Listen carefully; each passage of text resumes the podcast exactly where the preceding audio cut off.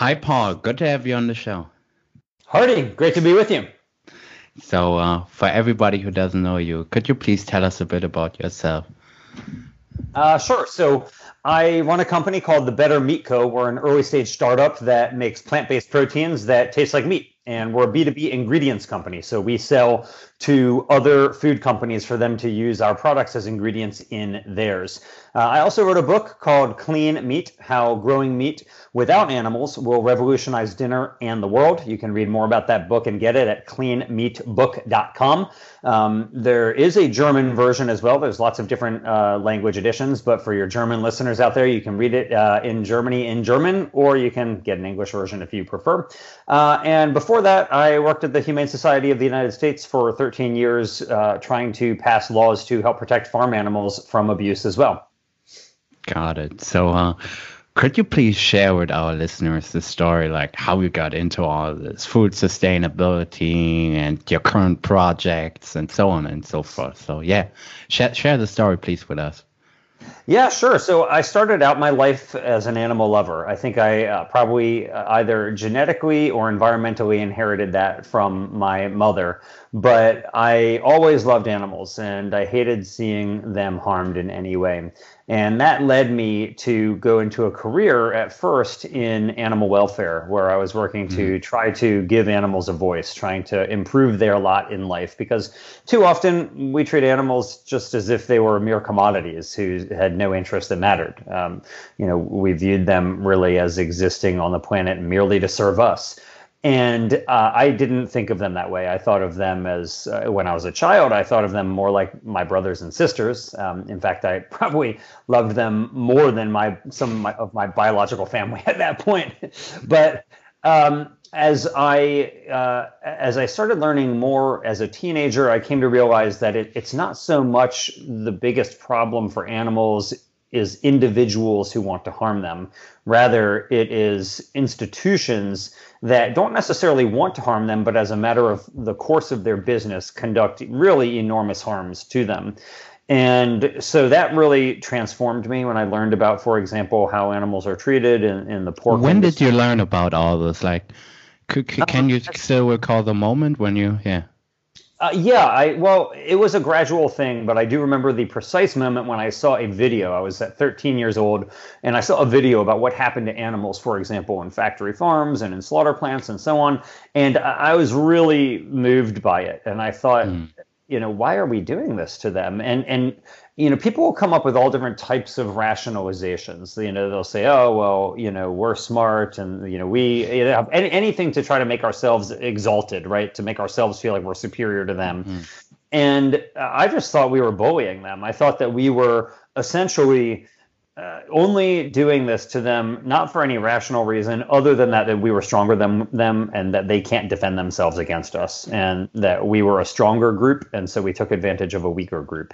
And so as a result i um, decided to really devote my life to trying to give animals a voice. And I, I started when i was in high school a club that was called Compassion Over Killing, which uh, ended up uh, becoming a national organization. And after college, I, I continued running that uh, for a number of years.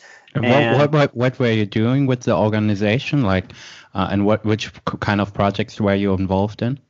Uh, so I ran the organization from 1995 through 2005, and essentially what we did was things like conduct undercover exposés at slaughterhouses or at factory farms, and we tried to shine a light on what happens to animals. You know, most mm. people are never going to visit a uh, slaughter plant. They're never going to visit a, a, place where animals are raised for food.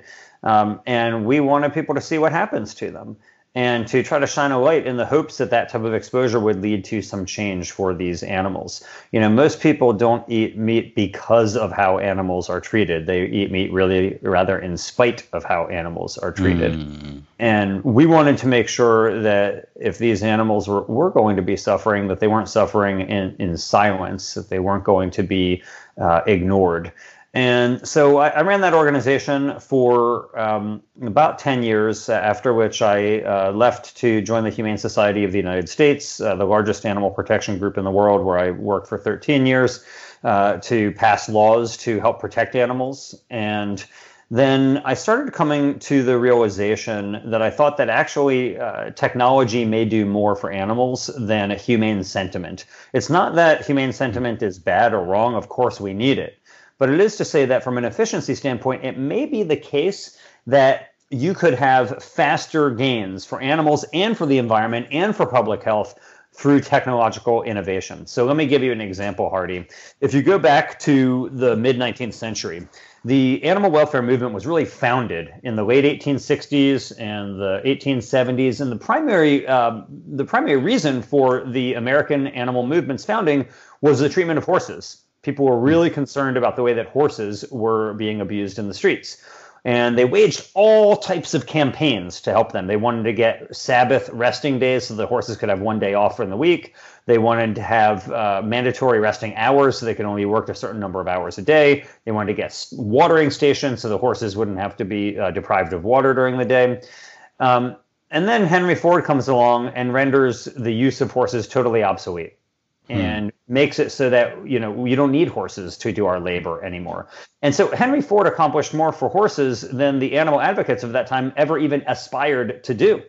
And that's not a, a unique case. If you look, for example, at the whaling industry, uh, the, in America we had a massive whaling industry for for really for centuries. It was a huge driver of the economy. And people were really concerned about the extinction of whales. If you look at 19th century letters to the editor in newspapers, they were talking about the extinction of whales.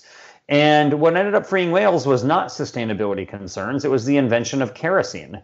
And now, you know, we have electricity, of course, but back then it's hard to it's hard to overestimate just how potent of a force kerosene was in freeing whales. And it's not like uh, Abraham Gesner, the, the Canadian geologist who patented kerosene at first. It's not like he cared about whales. He wasn't trying to help whales. This guy was just trying to come up with a new type of energy that would make him money, and he came up with a you know a uh, better, cheaper source of energy that would burn cleaner in our homes than whale oil did.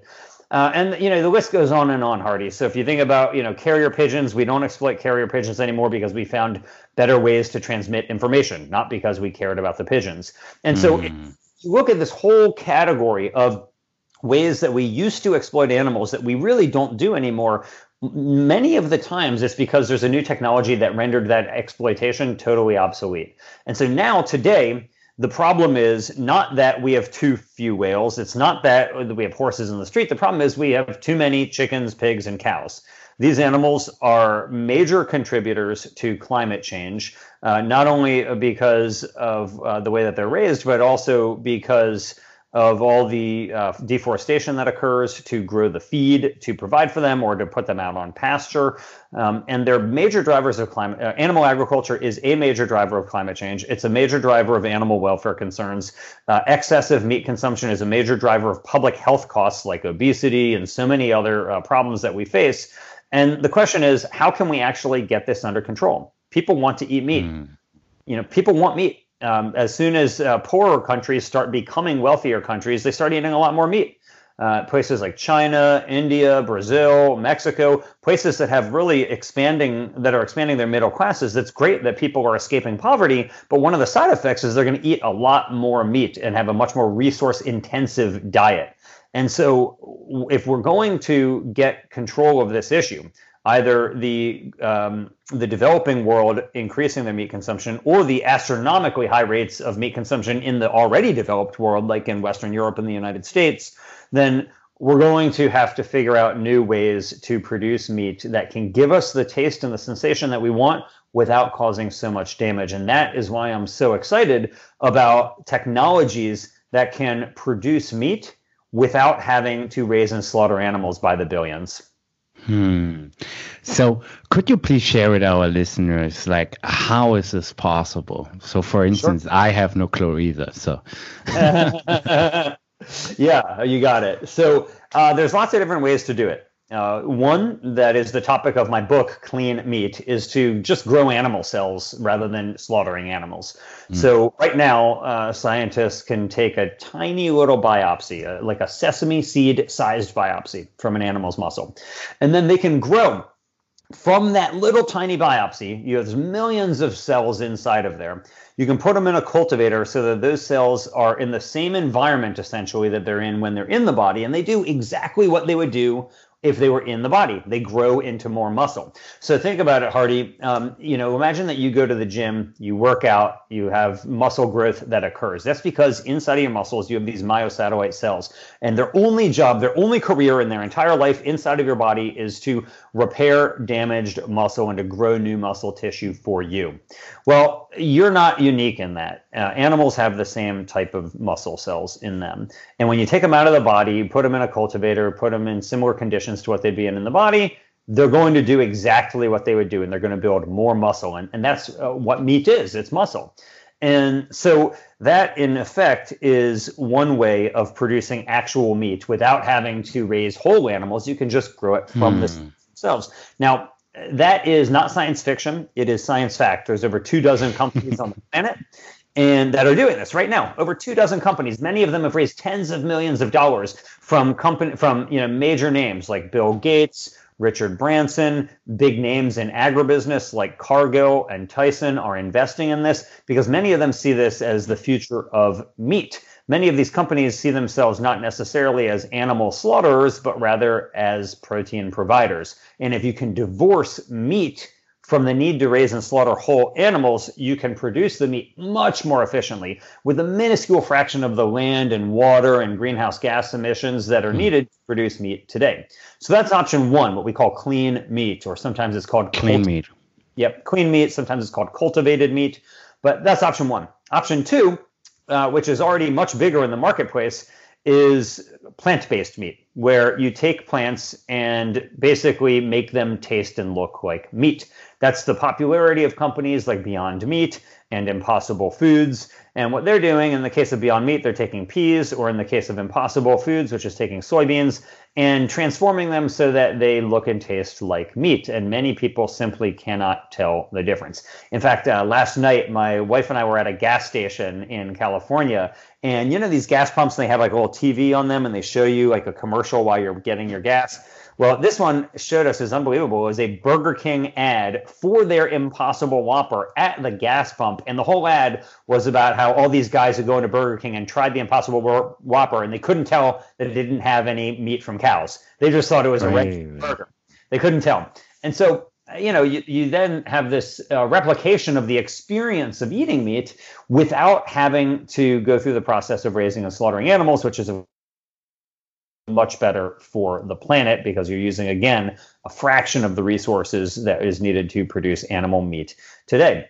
A third option, and this is the option that my company, the Better Meat Co., engages in for the most part, is to make products that you can blend into meat. So, for example, we make plant based protein formulas that look and taste like meat and that you can blend them into meat so that you can use a lot less meat. So, for example, uh, Perdue Farms, which is one of the largest poultry producers in America, purchases our ingredients to blend into a line of products they offer, which is called Chicken Plus. Their products are 50% chicken, 50% plant based. So rather than a conventional nugget, which is 100% chicken, they have 50% of it being plant based. Um, mm. And and essentially, that means that if you want to still eat meat from animals, but you want it to be better for you, meaning less saturated fat, fewer calories, less cholesterol, better tasting.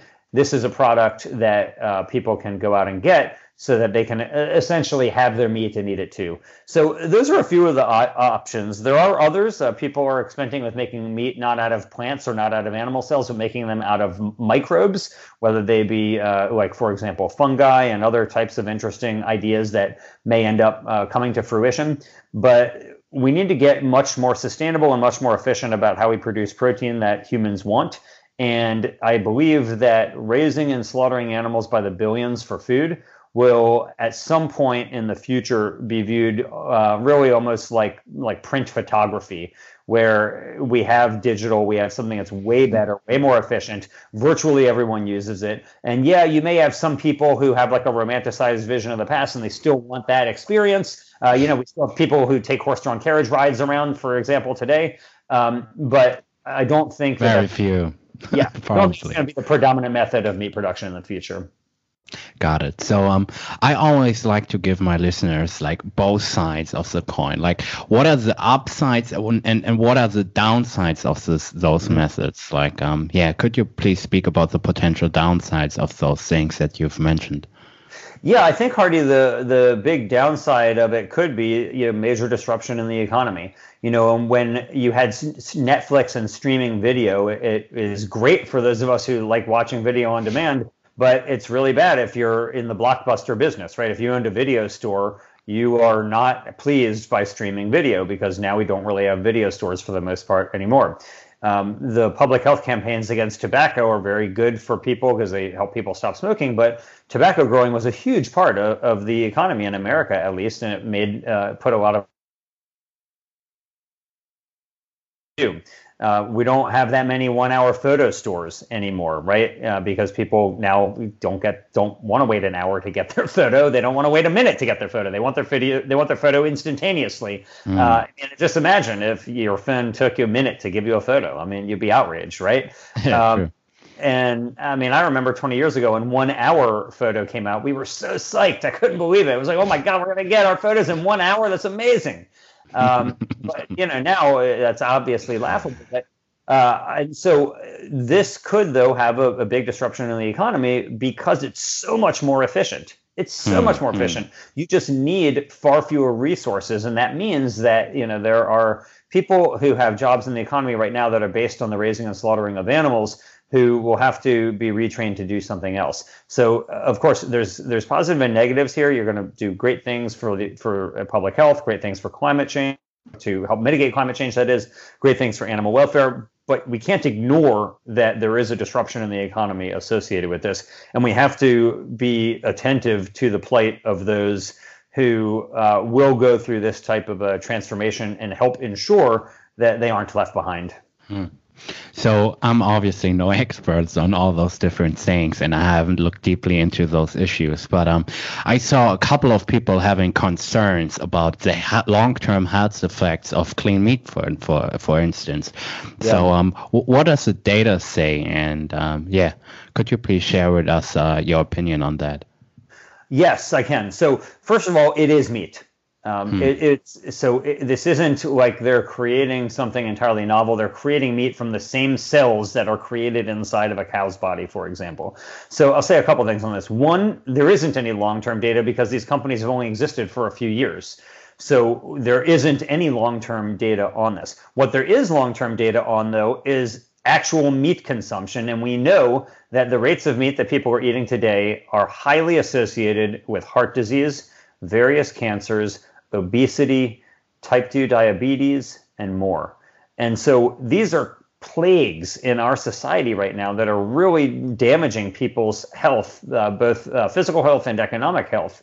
And we know that we should not be eating so much meat, and yet people continue doing it. So I would focus on the health of the pro, uh, you know, relating to the products that we are currently gorging ourselves on, and worry less about these uh, similar products that could really do enormous amounts to help save our civilization and our planet and uh, thousands or maybe even millions of other species on the planet. So uh, I do think that it's possible to make clean meat that's actually healthier than conventional meat. So, for example, um, when you have cellular control over the meat, uh, you know, you could, for example, make a burger that rather than having um, so much saturated fat, you could make a burger that has uh, omega-3 fatty acids in it, so that rather mm. than the hmm. rather than having a burger that causes heart attacks, you could have a burger that prevents them. Um, but that's you know nobody's doing that yet, but there's no reason you couldn't do it. But if people are concerned about this, I would suggest they simply eat less meat because uh, they they will find great health benefits in doing so. So, um, Paul, what would you tell to everybody who is listening to this right now, and um, who wants to to to to help make a change? Like, what would you tell them? Well, I mean, the easiest place to start is with yourself to think about what you're eating. It doesn't mean everybody needs to become a vegetarian by any means, but it does mean that each of us can help by simply enjoying more plant based meals. I think it's great to become vegetarian. That's fine, fantastic. Uh, but many people aren't going to do that. And so there is a, a lot of ways that you can help, whether that's by you know switching to blended products or switching to more plant based products and so on. That's an easy way. Um, but then also, I would suggest that you want to be able to use your voice. to help create new types of policies, both corporate and public policies. So, if you are uh, working in the food industry, is your company how much meat does your company use? Should you have targets to reduce the amount of pounds of meat that you're using? Uh, you know many companies now have uh, greenhouse gas reduction emission greenhouse gas uh, reduction targets or they have recycling targets. There should be meat reduction targets as well uh, are you in the financial industry? What are you doing to help invest in the types of companies that can help solve some of these problems? You know, many of these companies are startups. They're looking for venture capital. They're looking for um, business-friendly loans from banks and so on. And so I would think about what you can do to help at the institutional level to help create the conditions that are going to lead us to a more sustainable protein future. Hmm. So first people should think about how they can change their dietary habits? I think it's an easy place to start because you're going to eat very soon. Most likely within a few hours, you're going to be eating no matter what time of day. If you're like me, it might even be less than a few hours. Uh, but I, I, think you know we can only go so far with individual dietary change. Uh, that's good, but it only goes so far. Um, you know, in the same way that we need climate policies that incentivize clean energy, that disincentivize carbon based energy, we need policies in our society that incentivize clean protein and that disincentivize the older methods of protein production, which are extremely resource intensive. Unpack that for us, please. I'm sorry? Unpack that for us, please. So. Sure. So right now, uh, I'll speak to the American experience. We have massive studies, uh, subsidies rather. We have massive subsidies that help to uh, support the animal agriculture industry. Uh, whether it's uh, corn and soy subsidies, because those are the primary feed components of, of farm animal production, and the most expensive part of, of producing meat is how, what you're feeding the animals. Uh, mm-hmm. So you've got massive subsidies there. You have buyback programs. I mean, USDA just announced, for example, that the dairy industry has so much surplus milk that they uh, are going to put a, another 50 million US dollars to make it now in the last few years like over 200 million dollars of buybacks. Most industries, if they overproduce, they reduce their prices, and they, they suffer the consequences. The dairy industry, though, doesn't seem to have to comply with the laws of supply and demand in that case because they just have the government step in and buy out all of their unsold milk.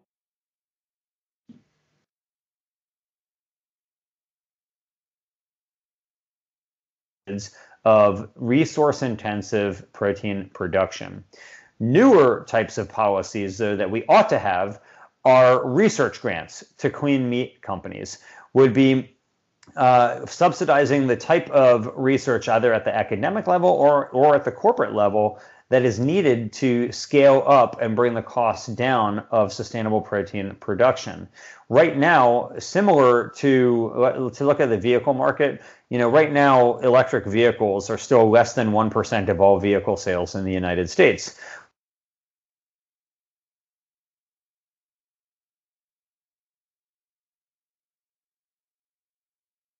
uh, of, of fluid milk sales is plant based. But you know, problem is, you know, you still have in the meat space less than one percent. So what can the uh, government do to try to help this? The first is to take the pedal off the accelerator of subsidies for uh, animal agriculture systems, but then also to think about what can it do to give a boost to these sustainable protein systems because you know our planet is not getting any bigger. You know, humanity's footprint on the planet is getting bigger. But the, the pace of negative uh, climate events is accelerating very quickly. And no, animal agriculture is not the only cause, but it is a leading driver of greenhouse gas emissions and of, uh, of carbon and methane in the atmosphere. And we need to take it seriously. And we're not taking it seriously enough. Our lawmakers and public policymakers are, are not taking it seriously enough right now. So um, obviously, we need to change things on the macro level. So I think um, experts uh, in, in all those different topics are disagreeing with a lot of different things. For instance, I, I, I've talked to a couple of guys um, uh, that were speaking about climate change, and I've heard like so, so many different opinions on that. So, um, what are the things that a lot of experts are disagreeing with you on? Yeah. Well, I think that right now there are some folks who are trying to argue that these alternative meats are not necessarily better than the conventional. I don't buy this argument. They are clearly better for the planet. Um, and I think that they're obviously better for animals too. But some people are making the claim, well, you know, this is still a processed food, and so it's not like a veggie burger of old, which is like a bunch of vegetables mashed up into a patty shape. Well, mm-hmm. it, it's true that these are processed foods, but you know, lots of foods are processed. Uh, you know, cheese is not a natural food. No human had ever eaten cheese or even thought about cheese uh, uh until, evolutionarily speaking, the very recent past. It's a very processed food. Uh, and the same is so with much of what we eat. Most of what we eat is processed in some way. And so I don't really think that there's a, a lot of meat to this argument, pun intended, uh, hmm. about this. And I would say that, you know, at a minimum, these products like the plant based meats, they don't have any cholesterol at all. Many of them are lower in saturated fat than their counterparts and um, they often have fewer calories as well. Not always, but often. And so, yes, these are clearly better for animals, definitely better for the planet and for climate change. And I think on average, they tend to be better for public health too. Hmm. So, what would you tell to everybody who is listening to this who doesn't believe in clean meat? What would you tell them? Uh, that's fine. You don't have to go out and uh, and and wait for clean meat to hit the market. You know, these the people who are culturing animal cells, they're not even on the market yet. But plant-based meat is on the market. Try it out. Yeah. See what you think. See if you like the taste of it. Uh, if you like the taste of meat, I have a feeling you're going to like the taste of plant-based meat because they've gotten so good that it's pretty hard to tell the difference. Uh, but if you don't want to do that, think about eating some fruits and vegetables too. You know, it's a, I know it may seem radical, a radical idea to eat fruits and vegetables, um, but they should form the basis of our diets. Uh, most people are dramatically deficient in fiber, which they are very rich in. So try that out too. But the key is that we have to reduce our reliance on raising and slaughtering billions of animals for food because it is it's really fueling so many of the problems that we as a species and as a civilization face right now. Hmm. And I think um, there are also like quite a few mainstream uh, docu- documentaries available on all those different things. For instance, on Netflix, I think there are a couple of very big shows um, that are highlighting those issues. And I think more and more people um, seem to be aware of those things. So. Yeah, for sure. Uh, Game Changers just came out, and yeah. um, uh, a, a, nod to your uh, German heritage, Hardy. That uh, one of the people who stars in it is a German strongman who is a uh, who's a vegan. yeah, a, I know this guy. Yeah. Like very big, right? Yeah. Very, very big guy. So apparently, he's like the strongest guy in the world, I guess. Um, but anyway, uh, so that's a good one. Um, and uh, there are plenty of others too. And there's really great resources out there too. Uh, in fact, I'll give a plug shamelessly for my wife, who her name is uh, Toni Okamoto, and she runs a brand called Plant Based on a Budget. And so you can go and check out Plant Based on a Budget and get lots of free resources for how you can eat plant based uh, and save a lot of money. So you'll be saving yourself, saving the planet, saving animals, and saving yourself a lot of money. So, uh, Paul, what are a few things um, that are you, that you are thinking about a lot uh, recently that we haven't talked about today? Uh, one of the things that keeps me up at night, Hardy, is just whether we can achieve this type of a transition fast enough. I'm very concerned that while there's a lot of really promising innovation and technology out there that promises to solve many of the problems that we're facing, uh, whether it's uh, animal agriculture or the plastics problem or um, fossil fuel usage and so on, uh, the problems that we're facing are getting so much worse so quickly.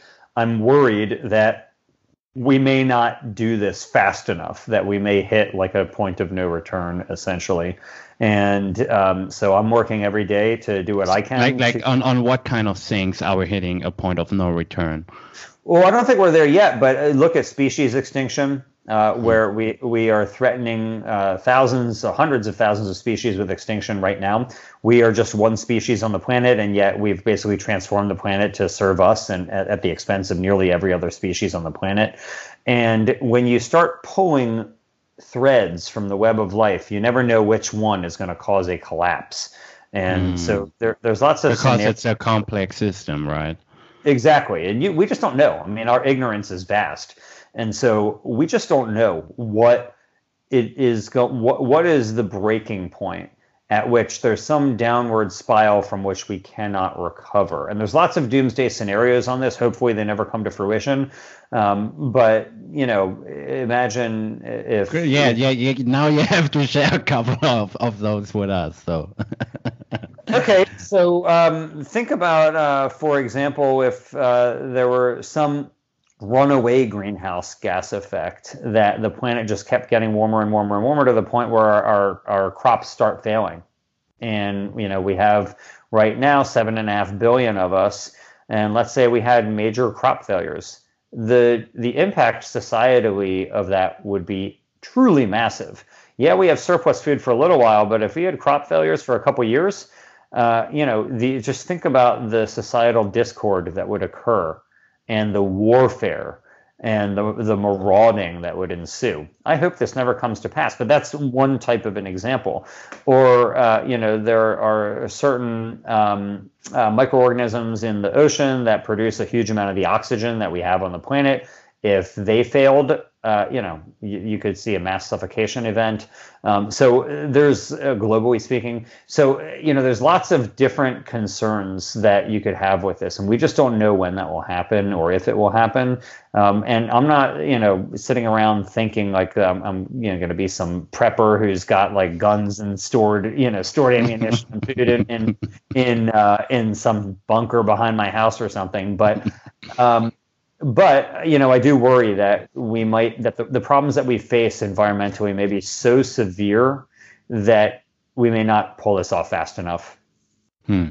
So, um, Paul, could you please share with our listeners um, uh, the, the story behind your podcast and how you started your podcast and the reasons behind it?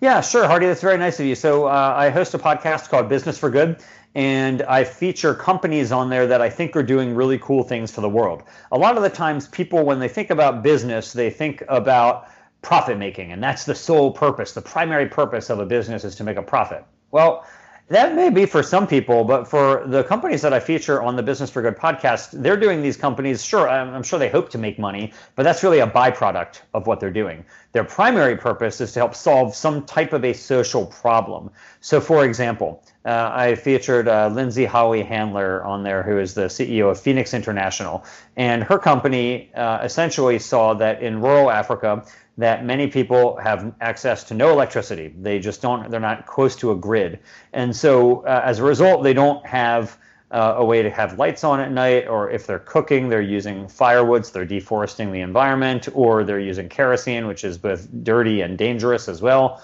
And so they invented a way to create really cheap solar panels and mo- mobile methods of payment. And they now have their uh, inexpensive solar panels on 300,000 rural African uh, roofs uh, so that people can have light at night. And this is transformative for folks. It helps kids study more uh, at night. It helps people have uh, not have their house burned down. Uh, it even advances gender equality because now they can power TVs and see other parts of the world where women are treated uh, in a much more equal manner.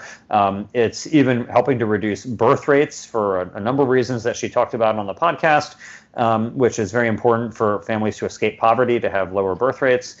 And so that's just one example of a company that is really making a huge impact in the lives of others and is making money doing so. Uh, another company, a company called Coral Vita, is uh, you know they're very concerned about the collapse of coral reefs, which you know host a huge amount of the biodiversity in the ocean, and they have pioneered a method of get of farming coral and getting corals to grow 50 times faster than they would in nature, and then tr- they can transplant those corals onto actual coral reefs and help rehabilitate, rehabilitate them. How, and, how are they making this happen?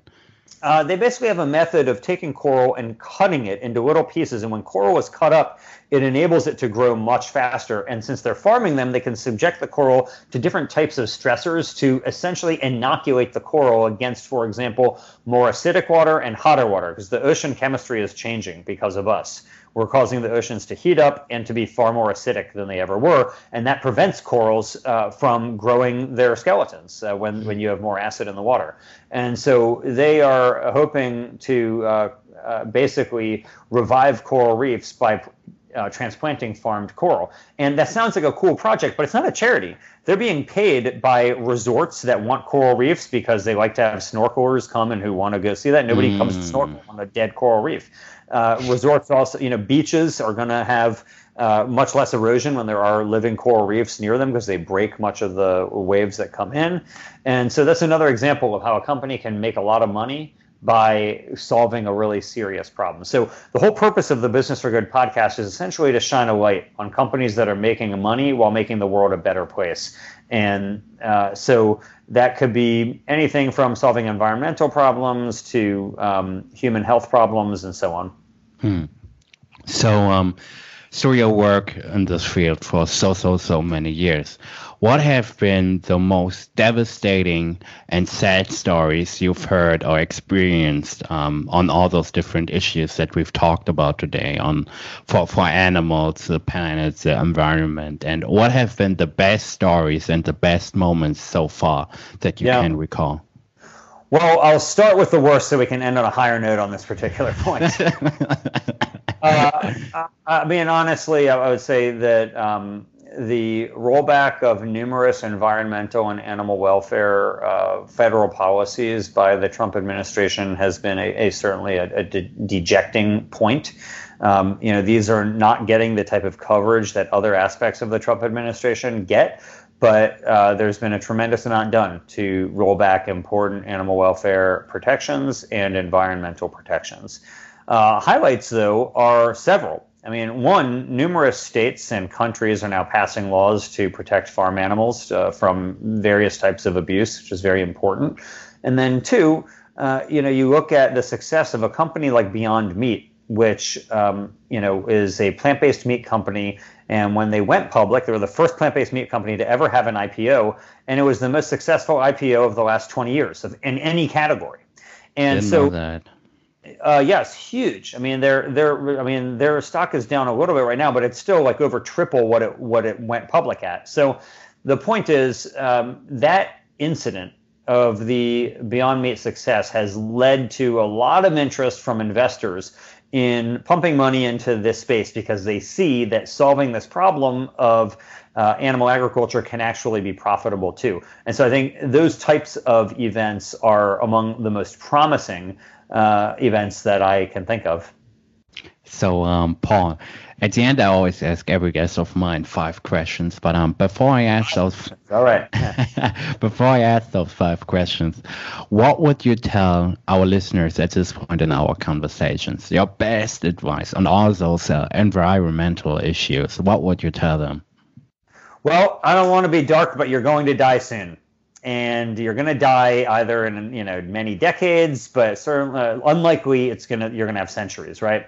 And so I would think, how can you make the biggest impact in the short amount of time that you are going to live? Even with human lifespans expanding, it's still going to be over like that.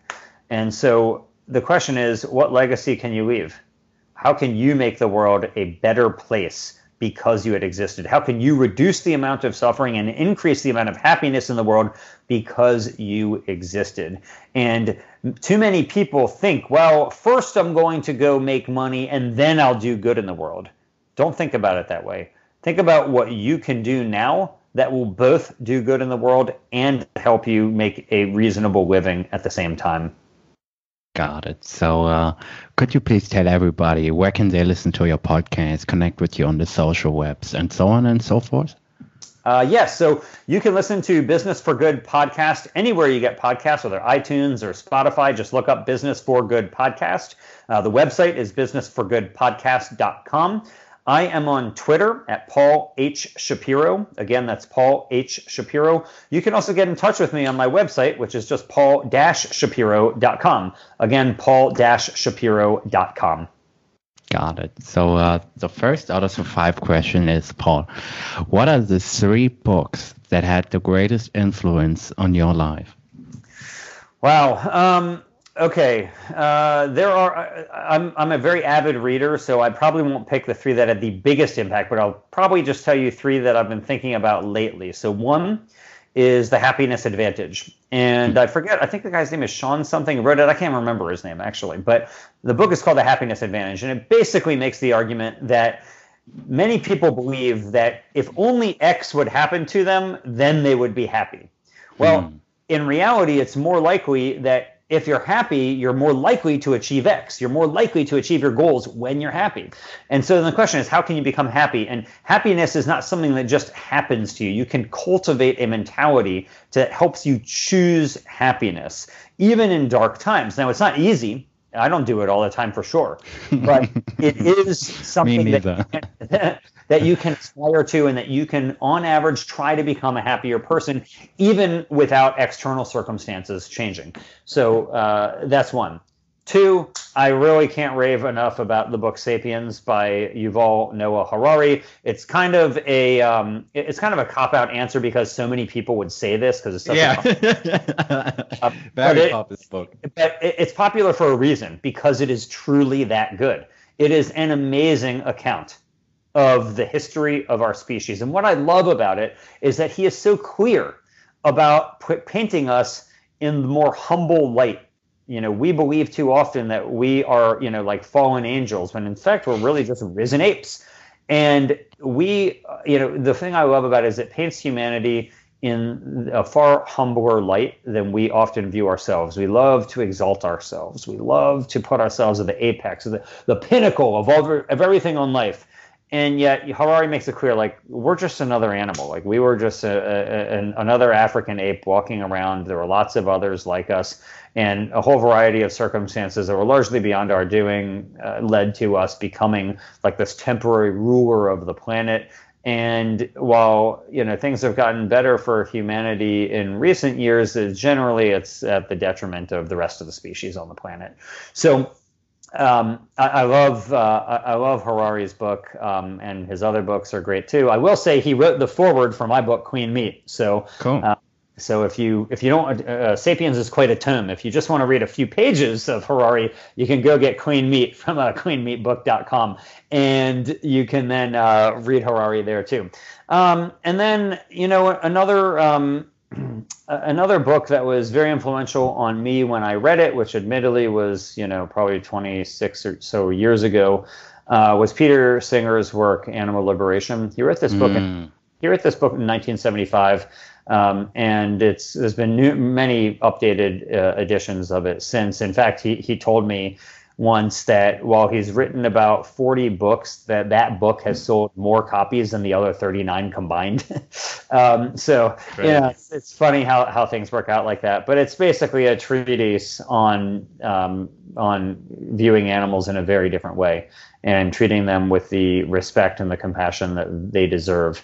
And he makes the argument that essentially we have a bias against animals not for any rational reason but simply uh, because uh, you know they're weaker than we are, and so we try to come up with all types of justifications for why. We say, "Oh, we have you know we can speak, or we have this, or we have that," and he goes through and, and looks at the reasons um, why those are not um, not as uh, important as we might otherwise think. There's a, a, great book on this topic also that a, a name called uh, "Created from Animals" by James Rachels. Mm-hmm. Rachels is sadly no longer living, but "Created from Animals" is a Darwinian view of the moral implications of our treatment of animals, and it's a great short book, uh, essentially arguing that the other animals on this planet are not here for us, but rather are here with us. And mm. the way that I see it is it's kind of like, you know, in the same way that Copernicus and Galileo helped us to understand that we are not the center of the physical universe.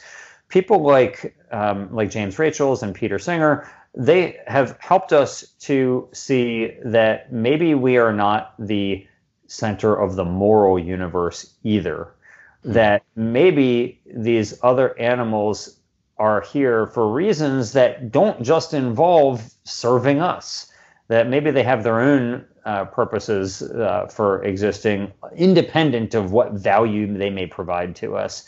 So I've been moved by those types of works for sure, and uh, would recommend them to other people too. The second question is um, What are the three movies that you have enjoyed the most? Oh man, there's so many. Well, uh, I think like uh, uh, my three top movies of all time, and it's hard for me to put them in in an order. So this is a random order. One, uh, the movie Glory. Glory mm-hmm. came out in the late 80s. It's the story of the 1st Black Regiment in the Civil War, mostly comprised of former slaves who were now uh, going to war, still being abused by the Union Army and treated unfairly, but still went to war to try to destroy slavery in the United States. And it is a poignant, poignant story that I can't recommend highly enough. Two, I love the movie Contact. It's the it's based on the Carl Sagan novel, and mm essentially um, it's a you know there's many stories that we see about alien contacts with humans. Normally they are completely unrealistic like a big big spaceship of marauding aliens. Who come to try to extract our resources. Uh, it seems very unlikely that that's going to occur. Uh, if there were some type of contact, Carl Sagan's fascination here might actually be more realistic. And the basic premise is that we essentially intercept a message that they have uh, sent out from where we don't know. It's like a radio signal that we get. And in that radio signal, it turns out there's actually a blueprint for creating a machine that allows us to uh, essentially utilize a wormhole to go learn new things and explore the universe. Uh, so I love that story. It's a beautiful, beautiful story uh, with Jodie Foster, and uh, I can't recommend it highly enough. And then, um, third, and certainly not last or least, is uh, Life is Beautiful. Life mm. is Beautiful. Um, it's by the uh, Italian guy uh, Roberto Benigni, and it won so many awards when it came out back in the late '90s. It was like you know probably I don't remember. It was like Best Picture, Best Foreign Film, like everything. It like swept the whole thing, and with good reason. With good reason because Life is Beautiful is a comedy about the Holocaust. And that sounds outrageous, right? Like, how could there be a comedy about the Holocaust, let alone the one that's like massively popular? And indeed, it is a fantastically beautiful, poignant movie. And the premise is that a father and son are interned in a concentration camp, and the father doesn't want the son to really understand what's happening. He's a little kid. And so he invents this story about how this is all a game and how he has to abide by certain rules to get points in the game. And he basically goes through the Holocaust while shielding his son from the horrors that were occurring, from really realizing the magnitude of the horrors that were occurring. And it was a beautiful story about a father's love of his son and what he was willing to do to protect and shield his son uh, during a, a, horrific experience. The third question is um, What is the most useful product or service that you have bought in recent memory? Well, um, I'm averse to consumerism in a lot of ways, so I don't buy that much, or at least I try not to. Uh, however, I will say that uh, my wife and I got an inversion table. It's like one of these tables where you lay on it and it like puts you backwards, you know, so you're like hanging mm. upside down essentially. You don't have to hang all the way upside down, but you can kind of hang like that maybe. And um, it's really good for your back. And it's, I think it was like $150. And what's uh, the brand or, or how's it called? I'll have to email. It's it's called an inversion table, but the there's numerous brands of them. The one that I got, um, I can if you want to include in the show notes, Hardy, I can send you the link to the one that I got. But I, I really like it. You only do it for a minute or so a day, and it, it kind of elongates your spine, so um, it just it feels good and it makes your back feel better. Got it. So um, the fourth question is, uh, what are the most important realizations you've had in the last couple of years? And some guests shared something deeply personal about their career, relationships, travel, time. Um, speak to anything you feel comfortable sharing with us today. Sure. Well, uh, you know, I think there's a, a, number of them. One is that I think that I've realized like you need to always be trying to do better. I mean, always get better. You know, none of us are perfect. All of us are making mistakes. We're going to always be continuing to get better. And so, um, in that vein, you know, I look at my own life and I have gone from in in recent years from thinking that working in the nonprofit sector was the best way to help fight climate change and help uh, help animals and so on. And now i believe that the more efficient way is probably going to be through uh, businesses that can help solve these problems. That's not to say that the nonprofits aren't doing good work and can't do good hmm. work by, by far from it. Not the case at all. But it's just a matter of efficiency that i think we can do even more in this way. So that's one. And a second realization is that you know, as you get older, you come to worry a little bit less about um, maybe what other people think about you and less about reputation. You realize there's a difference between reputation and character. And reputation is what other people think of you, and character is how you actually are. And learning the difference between those, I think, is important. And um, for me, I would say there's an evolutionary reason why people care so much about reputation because when you live in a tiny little uh, tribe if you know people kick you out of that tribe you die right? That's the end of your life. So you, you think of it as something really important. You get this is why people get very anxious have a lot of anxiety over what other people think about them uh, and there's a real evolutionary basis for it. But when you live in a society as big as ours that's not really true. And i'm grateful to my own group of family and friends on whom I can rely for support and for friendship and for advice and for counsel, both in, in my best days and in my worst days. And so I don't take that for granted. I don't take it lightly at all. Um, I'm grateful that it's a large group of people, and I am very, uh, very cognizant of that distinction between reputation and character. And hopefully they both line up. Uh, but even if they don't, it's more important to focus on the character. The last question for the day is What would you tell your 20 year old self? well, uh, first and foremost, uh, I, I, used to play a lot of football and it led to some pretty serious injuries for me. So I probably would have said, Don't play football. uh, that would be one. Um, but after the physical safety, I would have told my 20 year old self to think more about what actually is going to solve the problems of the world and less about what others think of you. This is really going back to what I was just talking about. But you know, many people do what they do. They're seeking to enhance their status, to get people in their own social group to to offer them some type of affirmation. Um, and I believe that what I'm doing now uh, through the Better Meat Co. and trying to advance this uh, issue of uh, meat reduction through this particular method, I don't know how my 20 year old self would have thought about it, um, but I do believe it's more effective. Um, but I would have suggested to my 20 year old self to focus strictly on what is actually effective, not just what you think other people will like. Paul. Yeah thank you so much um, for for being on the show today and um, sharing your advice on those important issues. And um, yeah, thank you so much for being on the show. It's my honor, Hardy. Thanks so much. I appreciate being on with you. Talk soon. Bye bye. Okay. Thanks. Thank you for listening. If you like this episode, please rate, review, and subscribe. Also, make sure to share the podcast and tell your friends about it. Thank you so much for supporting the show. I'll see you in the next episode. Over and out.